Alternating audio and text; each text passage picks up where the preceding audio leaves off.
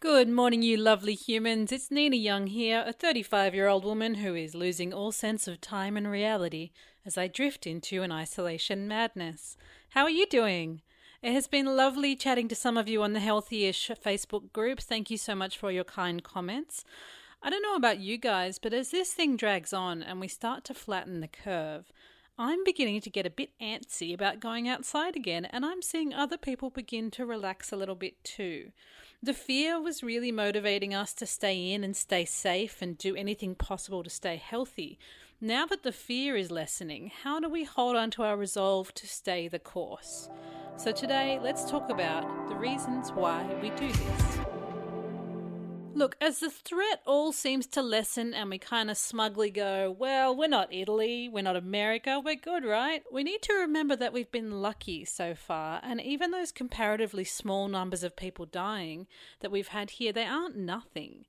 Each of those people was someone with a fully formed and valuable life, and they were loved and they loved, and they had a family and friends who are now grieving them. If I said right now, we could go outside today and only one person would die, you'd probably think it sounded like a pretty sweet deal compared to some of those horror numbers we've been imagining.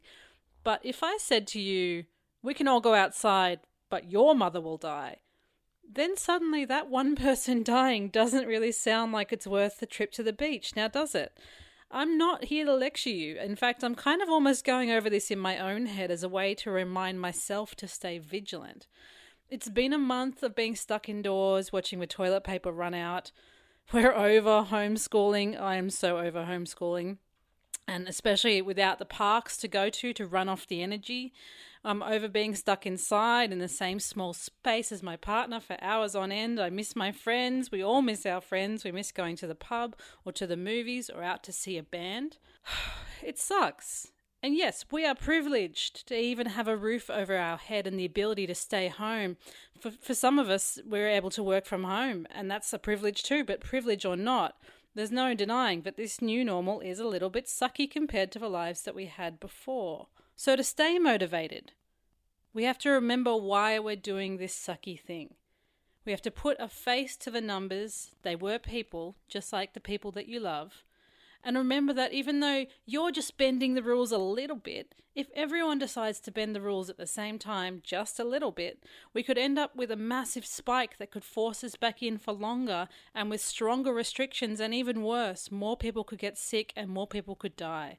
Our hospital system could be overwhelmed, and our doctors and nurses could end up facing some horrible, horrible decisions like the ones we're seeing overseas. So, this is our mission this is our burden and it's not a big one you know our ancestors went off and and fought wars and went through famines. Uh, we're being asked to stay home and watch netflix so it's not the biggest burden. It sucks but it's not the biggest. So let's keep staying home and know that this will pass.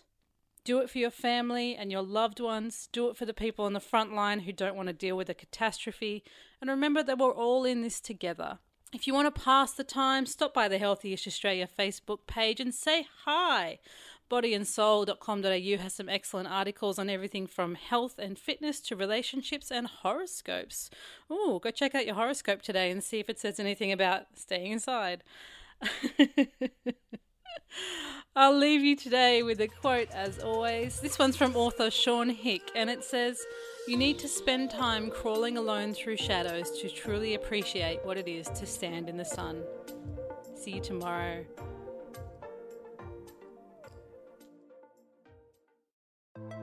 Hey, I'm Felicity Harley and I host Healthyish, where we chat to experts, influencers, and people in the know from around the globe to arm you with the knowledge to make healthier decisions for your mind, body, and soul. I think if we're going to be focusing on health, like sleep is probably the biggest component oh, of that. I, I think sleep is the cornerstone. Like choose the harder option because I've never woken up and gone, I regret that run that I went at 4 a.m. I've never done that. Search for Healthyish and Extra Healthyish wherever you get your podcasts.